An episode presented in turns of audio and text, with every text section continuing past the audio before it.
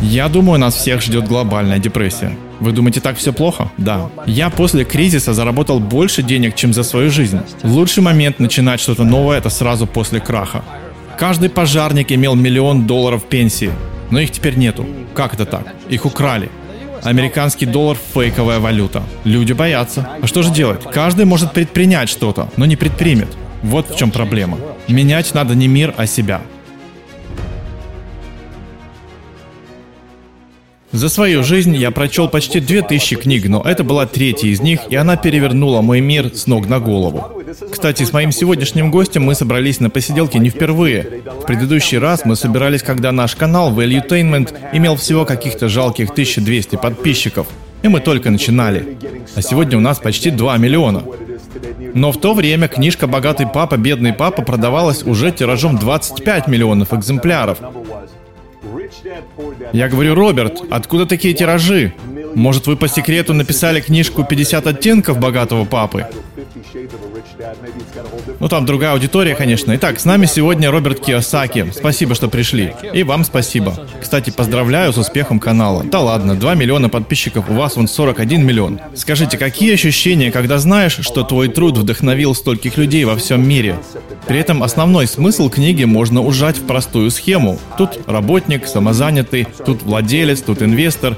Какие ощущения, когда знаешь, что стольких людей подтолкнул к новому мышлению? В какой-то степени успех слишком ошеломительный для скромного студента, который и школу-то толком не закончил, в основном петлял с уроков, потому что считалось, что писать я не умею. Так что то, что я стал мировым известным писателем, это немного из области чудес. Что бы сейчас сказали ваши педагоги, которые считали, что вы писать не умеете? Что бы они сказали про тираж в 41 миллион? Поговорим о современном мире. Рынок сейчас очень нескучный. Вы написали книгу «Кто украл мою пенсию», мы о ней поговорим еще. В общем, не соскучишься, в какое время мы живем. Многие паникуют и говорят, что рынок рухнет, и что тогда делать, чтобы не потерять все. Вот вы, через свою призму, как вы видите сегодняшнюю экономику и все, что в ней происходит? Во-первых, книжку «Богатый папа» я написал, потому что понимал, ее час настал. А сейчас Мир такой, каким я его никогда еще не видел. Вас он пугает, да, он опасный, может даже опаснее, чем когда-либо был. Сравнить-то не с чем. Глобальная экономика явление для человека новое. Лет сто назад в Англии рухнул фондовый рынок, но никто даже не почесался. А сейчас рухнет фондовый рынок США и миру кранты. На это накладывается этот постоянный шум в соцмедиа, пойди разберись, что кто пишет. Всего этого никогда в нашей истории не было. Должен сказать, жить в таком мире увлекательно. Как бизнесмен я на крахе экономики только заработаю, но для рядового гражданина все, конечно, обстоит гораздо хуже. Хотелось бы ошибаться, но мне кажется, мы на пути к новой Великой депрессии и при этом во всем мире. Прям так во всем мире? Да. И как это будет? Ну, депрессия, буквально, у людей депрессия. Экономика упала, поднять ее с полпинка не удается. Но есть и хорошая новость. Тем, кто подготовился, вот как вы, например, тем будет полегче. Как говорится, многие потонут, но кто-то и выплывет. Смотрите, за полгода до прошлого финансового краха в 2008 я выступал в эфире Вульфа Блицера и прямо сказал, что Lehman Brothers скоро рухнут. Но меня никто не послушал. Если бы у меня были дети, мне было бы за них страшно сейчас. Вам было бы страшно за детей?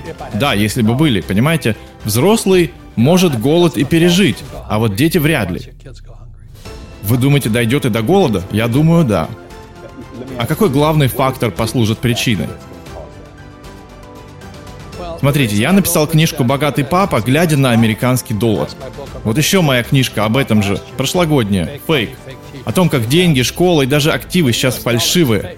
Американский доллар – фейковая валюта. В истории мира еще не было такого, чтобы поддельные деньги так долго жили. Но Штаты продолжают их печатать. Так вот, книжку я написал 25 лет назад. Никто не понимал, о чем я говорю. Я говорил, кто копит, тот все потеряет. Сейчас устраивают количественное смягчение, а по сути включили печатный станок. Поставили нулевую процентную ставку.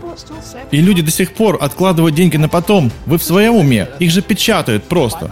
500 миллиардов напечатали только в сентябре этого года. Рынок репо падает, а любой прохожий вас спросит, что это за рынок репо такой. Они даже не знают. Вот почему книжка о липовых школах, деньгах и активах. Школьная система ничему этому не учит. Почему мы не учим детей, что такое деньги? Мы же все используем деньги. Почему не объяснить, как они работают? Вот почему я беспокоюсь. И вот написал еще одну книжку «Кто украл мою пенсию?» Уже весь тираж распродан. Написал по той же причине, что и «Богатого папу». Я и мой соавтор, Эдвард Сидел, у нас отцы потеряли все. Мне было 20 лет, когда бедный отец остался ни с чем. Это меня сильно ранило. Я решил, что не допущу, чтобы такое постигло и меня. Ну вот, возвращаюсь я из армии, из Вьетнама в 73 году. Отец уже безработный, и он мне говорит, иди учись на летчика, в авиакомпанию пойдешь работать. Говорит, иди диплом получай. Я говорю, ты издеваешься? Иди, мне говорит, диплом получай, магистра получай. Я говорю, ты шутишь? Сам сидит с дипломом без работы, ни пенсии, ни зарплаты. И мне говорит, иди учиться. Я говорю, чему учиться? Как быть бедным? У меня друзья есть, вон, пилоты в United Airlines, все без копейки сидят. Их пенсии украдены. US Air то же самое. В Париже посмотрите, что происходит. Там протесты. Люди миллионами выходят на протесты, потому что пенсии их исчезли. Япония тоже бунтует. Да, я видел, жуть прямо. Вот как вы считаете, почему? Вот мы говорим о страхе. В чем основная разница между тем, чего боятся сегодня люди, тем, чего люди боялись 50, 20 лет назад, 100 лет назад? Одно дело, когда экономика хорошо себя чувствует, рынок здоров, кто-то что-то думает, что-то откладывает, но остальные нет. Что поменялось? Вот сейчас и то, что было 50 лет назад. Это очень хороший вопрос про страх. Сейчас, когда я упоминаю кризис 2008 года, его все хорошо помнят. Когда Lehman Brothers и Bear Stearns рухнули на 38%, сейчас вот это все люди хорошо помнят. Но когда я писал «Богатого папу», сравнить было еще не с чем, помнили только Великую депрессию. Книжка вышла впервые когда? В 97 году. И единственным серьезным экономическим кризисом, который люди помнили, это была депрессия. Слишком долго все было хорошо. Сегодня же страх другой. Большая часть людей поумнели. Что люди помнят 2008 и помнят 2000. И вот сегодняшний момент. Большая часть поумнела. Хочется надеяться, что рынок не рухнет, но я боюсь, что он рухнет. Да, большая часть сейчас поумнела, потому что всего 12 лет прошло. И еще свежи воспоминания о том, как страшно было в 2008 Мы свое агентство открыли сразу после этого, в 2009 Самый мудрый ваш шаг. Да, мы очень себе помогли. У нас был сразу контракт с AIG и парочкой страховых компаний. Мы начали расти, а все вокруг были жутко напуганы. Я тогда понял, страх обостряет слух. Если ты можешь монетизировать свой страх, тогда ты много чего сможешь, если рынок резко вдруг поменяется. Вы сделали очень умный шаг, потому что лучшее время для нового старта в бизнесе это сразу после обвала рынка. Лично я после 2008 заработал больше денег, чем за всю свою жизнь. Потому что все тогда попрятались, как тараканы. Больше, чем за всю жизнь? Да. Я вот всем говорю про предстоящую депрессию, а мне говорят, ты такой пессимист.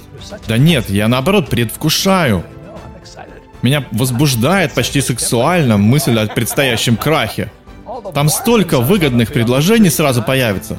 На каждом углу все будет дешевле пыли. А мне все говорят, что я пессимист. Да нет, я оптимист. Мое дело недвижимость, активы, бизнес.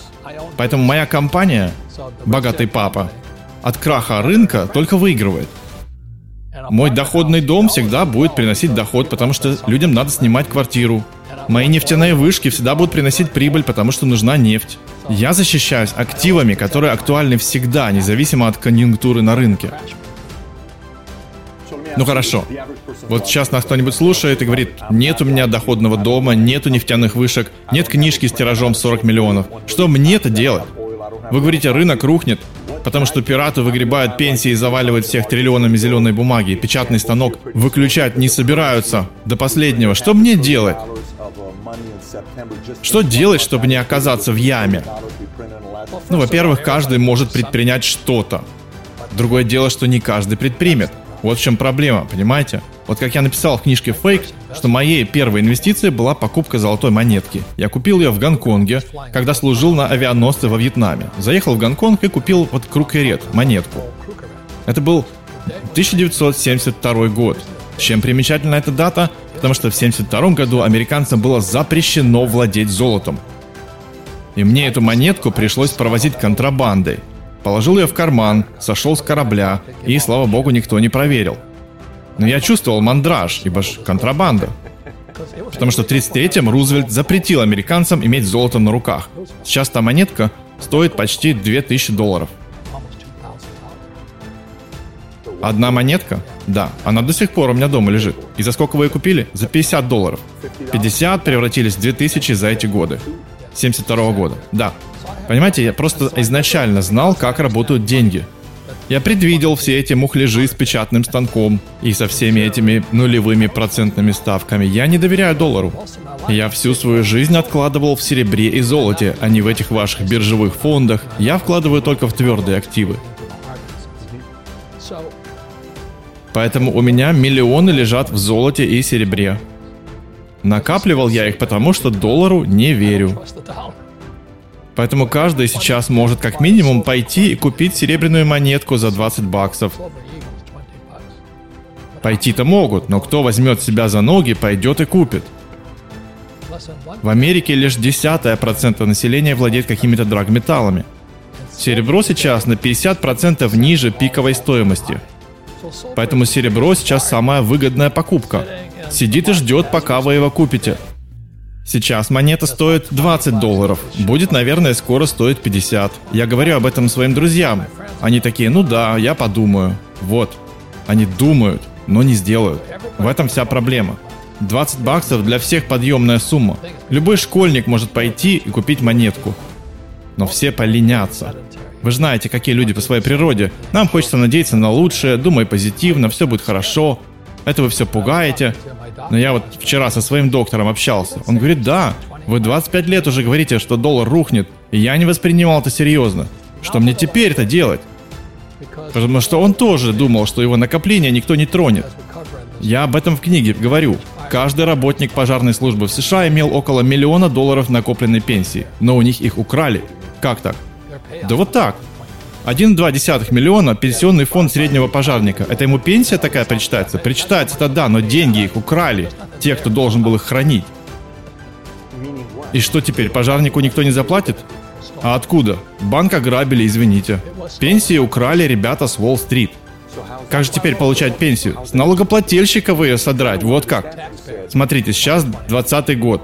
Через 10 лет, в 2030-м, 2 миллиарда человек из поколения шестидесятников выйдут на пенсию. А пенсию платить нечего. Япония банкрот, Аргентина банкрот, Китай банкрот, Италия банкрот, даже Германия. И везде волна новых пенсионеров. А что фондовый рынок?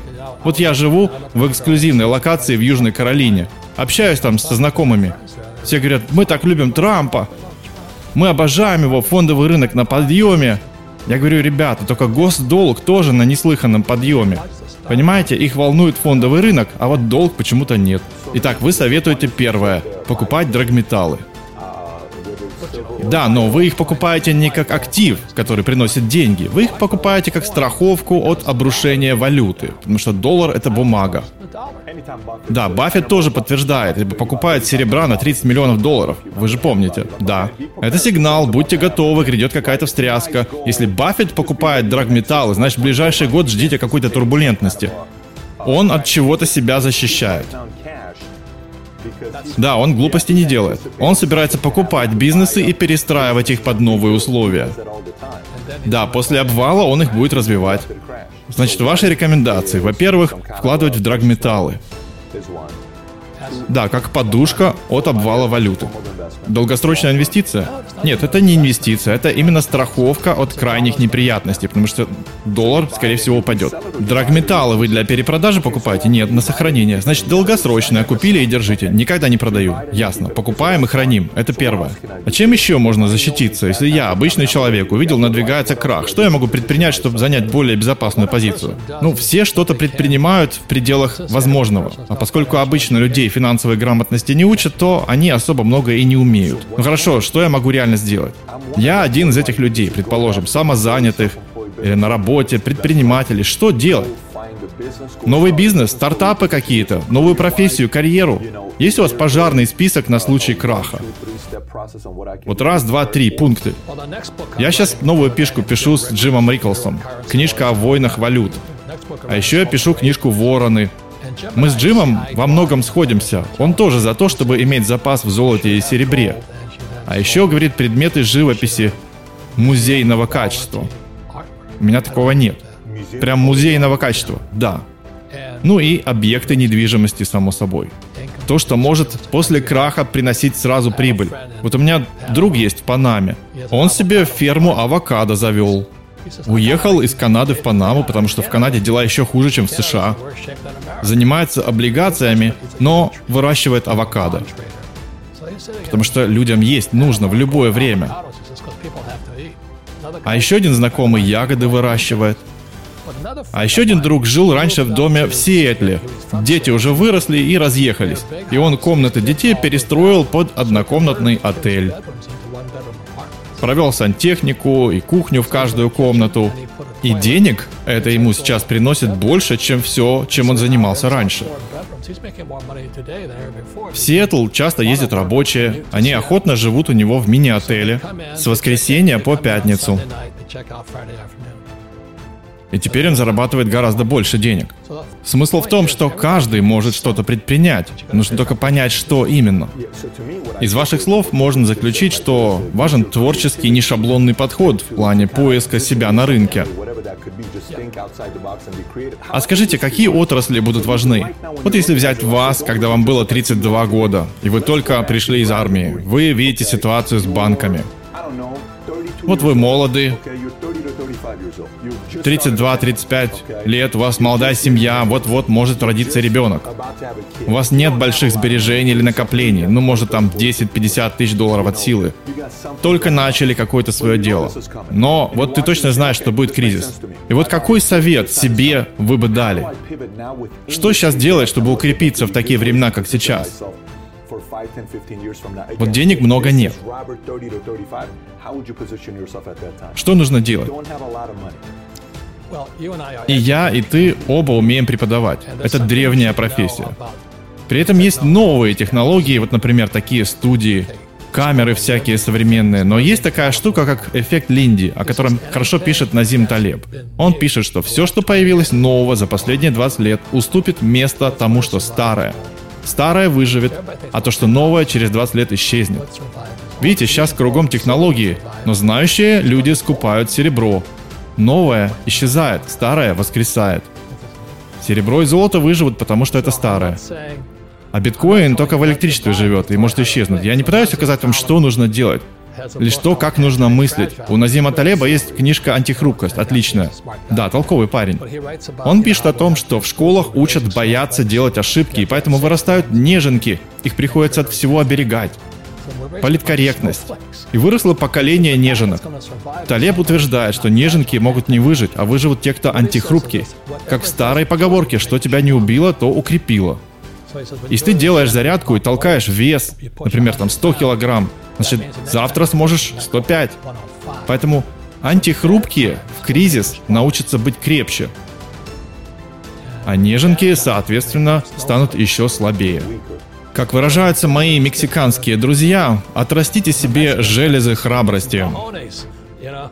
И не нужно метаться в панике. Спокойно делайте, что нужно, и полагайтесь на свою приспосабливаемость, а не на политиков. Антихрупкость – вот что нужно сейчас. А еще нужно знать следующее. Чем в большие размеры что-то разрастается, например, банки, тем более хрупкими они становятся. Значит, компании слишком большие, чтобы упасть, на самом деле очень хрупкие. Да. Они еще более хрупкие. А выживут мелкие, такие как моя и ваша. Они маленькие. Они ловкие, быстро приспосабливаются, Да, чем выше залезешь, тем больнее падать, помните? Назим Талеб об этом тоже пишет. Антихрупкость, черный лебедь на собственной шкуре. Да, это тоже хорошая книжка. Замечательный мыслитель. И вот вы работаете в крупной компании, как Google. Может быть, сегодня там все окей, но завтра их может не быть. А если вы мелкий стартап, у вас может быть больше шансов. Я не говорю, какая именно индустрия. Просто предпринять что-то каждый может. Например, пойти купить монетку за 20 долларов. Это все могут сделать. Но они не сделают. Они пойдут и подарят Старбаксу за стакан кофе. Хорошо, вот Роберт Киосаки, вернувшийся с войны, в какую отрасль пошел бы работать сейчас? В тот же самый бизнес.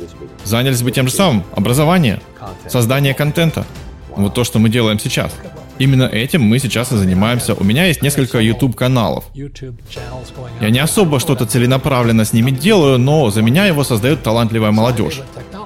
Технологии стареют, предприимчивость нет, видеокамеры устаревают, но камеру всегда можно купить новую. Технику покупают, а инвестируют в компанию. В этом тоже разница мышления. Вот просто знайте, что те, кто сейчас представляет большие, гигантские компании, считая, что они в безопасности, они могут оказаться более всего под риском. Если вы работаете в Bank of America, Wells Fargo, это рискованно. То есть вы советуете быть мелкой сошкой. Да, мелкой. Интересный совет. Не то чтобы я кого-то пытаюсь убедить, это просто мое мнение. Само собой, но это хороший совет касательно антикризисного набора.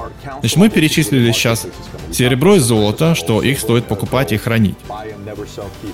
Не продавать, хорошо. Мыслить не шаблонно, как тот, что переоборудовал дом под мини-отель. Гибкость, адаптивность. Потом совет не работать на большие компании, а держаться мелких и гибких но и создание контента, образование, использовать технологии. Слушайте, я недавно в отпуске, знаете, кого встретил? Стива Берка, глава NBC Universal. Он говорит, вы нас прибьете. Мы, в смысле, ютуберы? Да. Он в следующем году собрался уходить с поста. Крупнейший медиахолдинг в Америке. Он говорит, вы все ютуберы, видеоблогеры, вы нас убиваете. Так и сказал, вы нас убиваете? Да. И это глава NBC? Да, они просто не могут тягаться. Вливают кучу денег и все впустую. Станьте поменьше. Не надо разрастаться в что-то большое. Вот как у нас в морской пехоте. Мы все работаем в маленьких отрядах. В моей компании «Богатый папа» маленькая команда. Мы все друг другу доверяем. Мы по 25 лет друг с другом работаем. Это крепкий, сбитый, сплоченный коллектив. Поэтому малое сейчас лучше. Лучше меньше, чем больше. А вот еще что я заметил, потому что мне нравится отмечать тренды, тенденции в мире. Вот вспомним темное средневековье. В каждом городке была церковь. В Европе, в Азии. Все вокруг церквей. Объединялись все вокруг веры, Бога, пророка и так далее. Потом наступила эпоха индустриализации. Все стали чтить и поклоняться героев войны, бравых военных и их свершения. В Америке свои герои Роберт Ли, и другие великие полководцы. Таким образом, от аграрной эпохи, где все поклонялись религии, мы перешли к индустриальной эпохе, где все поклонялись доблести героев, а что в информационном веке? Мы поклоняемся жертве. Мы славим и поклоняемся жертвам. Сегодня все чувствуют себя жертвой чего-нибудь. Чтобы прославиться, надо стать жертвой чего-то. Сейчас есть идея начать выплачивать чернокожим компенсацию за годы рабства. Ну что ж, удачи, а индейцам кто заплатит, у них тоже землю отобрали, а японцам нас в концлагерях, между прочим, держали. Поэтому у нас эпоха виктимизации. Каждый старается поднять руку и сказать, меня вот зацепило это и то. Нет, я не к тому, что нужно терпеть хамство и издевательство. Но у нас сейчас возникает совершенно реальный культ жертвы. Какая-то женщина вспомнила, что 30 лет назад вы на нее не так посмотрели, и все, вы уже сексуальный насильник. Кандидата на пост верховного судьи выставили на посмешище, и женщина даже вспомнить не могла, трогал он ее, не трогал. Раньше была презумпция невиновности. Хочешь сказать, что я виновен? Докажи. А сейчас достаточно сказать, мне кажется, что 40 лет назад вы не так на меня посмотрели. Вот она, жертва, которой достается все. И если Америку действительно что-то подкосит, так вот этот культ жертвы. И политики на нем делают себе карьеру. Берни Сандерс, они всех накручивают. Мы все жертвы. Смотрите, сколько бездомных. Смотрите, в каких долгах наши студенты. Да понятно, мы смотрим, мы видим. Но поймите, напечатать деньги и раздать им, это не решит проблему. А как мы к этой проблеме вообще пришли? Я не знаю. Мой ответ – все зло из-за невежества. Нет финансового образования, люди не знают, как работают деньги, отсюда бедность. В 1971 году президент Никсон снял доллар с золотого стандарта. Это что значит? Значит, с тех пор деньги фейковые. Вот об этом я и пишу в книжке «Фейк». В истории было несколько ситуаций, когда включали печатный станок и начинали печатать деньги. Каждый раз эти деньги потом исчезали, и страна становилась банкротом. Каждый раз. Штаты включили станок, значит штатам конец. Японии конец, Европе конец, Южной Америке конец, Мексике. Серьезная проблема. Посмотрите на Венесуэлу. Это самая богатая нефтяная страна в регионе. Зимбабве. Потому что дорвались до всего клептоманы, клептократы. Называть они себя могут как угодно, политики, что угодно. Об этом я пишу в книге «Кто украл мою пенсию». Это те же самые ребята, которые грабили на дорогах, теперь они грабят в кабинетах. Только сейчас у них дипломы высшее образование, Гарвард, Йейл. И они считают, что грабить они имеют право. Я умнее вас, значит вам быть лохами. Вот в каком мире мы сейчас живем. Нищие духом, которые возомнили себя лучше других, потому что у них красный диплом, и они считают себя пупом земли и что все им должны. Жуткие, мерзенькие людишки. Да, сложно их любить. И вся финансовая индустрия ими кишит. Они везде там, куда ни плюнь. Но менять, я считаю, нужно не мир, а себя. Я своим сотрудникам всегда об этом говорю. Конечно, другая ситуация, если вы не знаете, кто у вас бухгалтер, кто юрист. Если вы в Гугле работаете, да, вам плохо. Вы никого не знаете. Кто ваш бухгалтер? Кто ваш юрист? Знаете ли вы, чем занимается ваш бухгалтер? Мое решение всегда одинаково. Сжаться до оптимального размера, создать сплоченную небольшую команду. Я пехотинец. Мне нужен маленький мобильный отряд. У меня есть юристы, банкиры, бухгалтера, маленькая команда. Вот пусть у вас будет маленький коллектив, которому вы доверяете. Хорошо, а как вы оцениваете Трампа? Я знаю, что вы с ним написали две книги. Да. «Станьте богатыми» и «Прикосновение Мидаса». Я пока вторую книгу не читал, но прочитал «Станьте богатыми». И вы написали вместе две книжки с Трампом. Но я не республиканец и не демократ. Мы просто работали вместе. Эта книжка образовательная, она никому ничего не продает. Да, мне книжка понравилась. А как вы оцениваете его деятельность как президента? Если посмотреть со стороны. Вот как президент, как вы его оцениваете? Но, по крайней мере, он разговаривает с разными крупными фигурами на понятном им языке. С Китаем, с Путиным. Вот смотрите, в школе хулиганы ж к вам приставали? Помогало ли вам любезное поведение с хулиганьем? Нет. Хулигану либо по морде надо давать, либо убегать. Но отговорить его от того, чтобы быть хулиганом, не получится.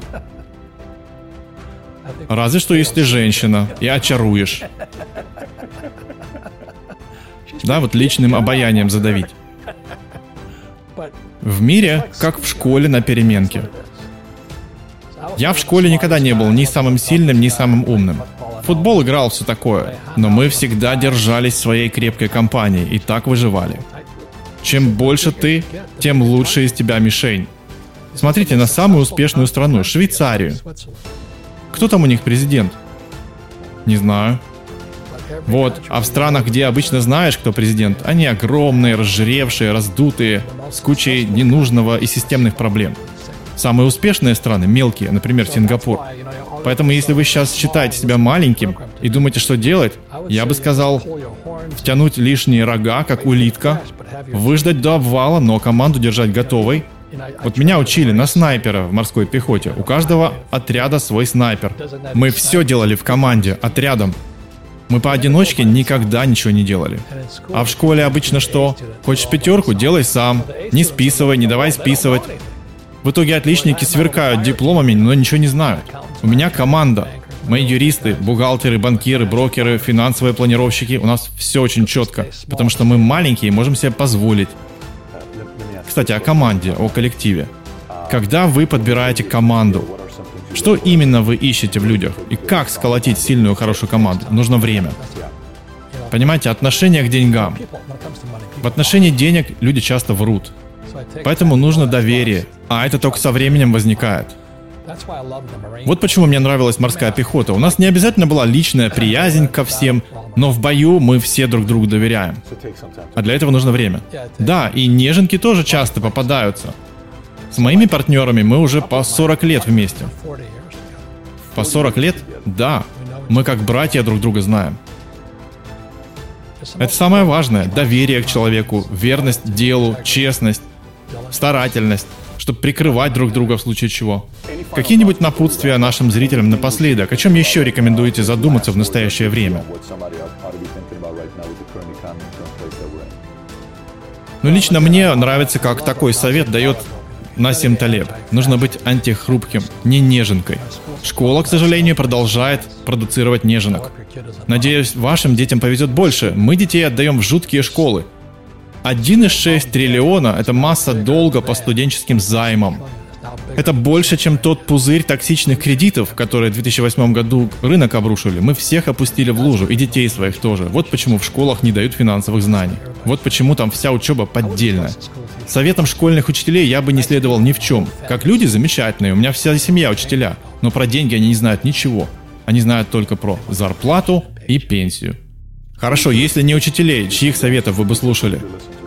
Вот таких людей, как вы. Слушал бы Шифа, Макса Кайзера, Насима Талеба, ну и разных неортодоксальных мыслителей тоже иногда слушаю. Они могут оказаться правы внезапно. Что мне нравится в формате YouTube, это краткость. 10 минут, и ты уже заряжен.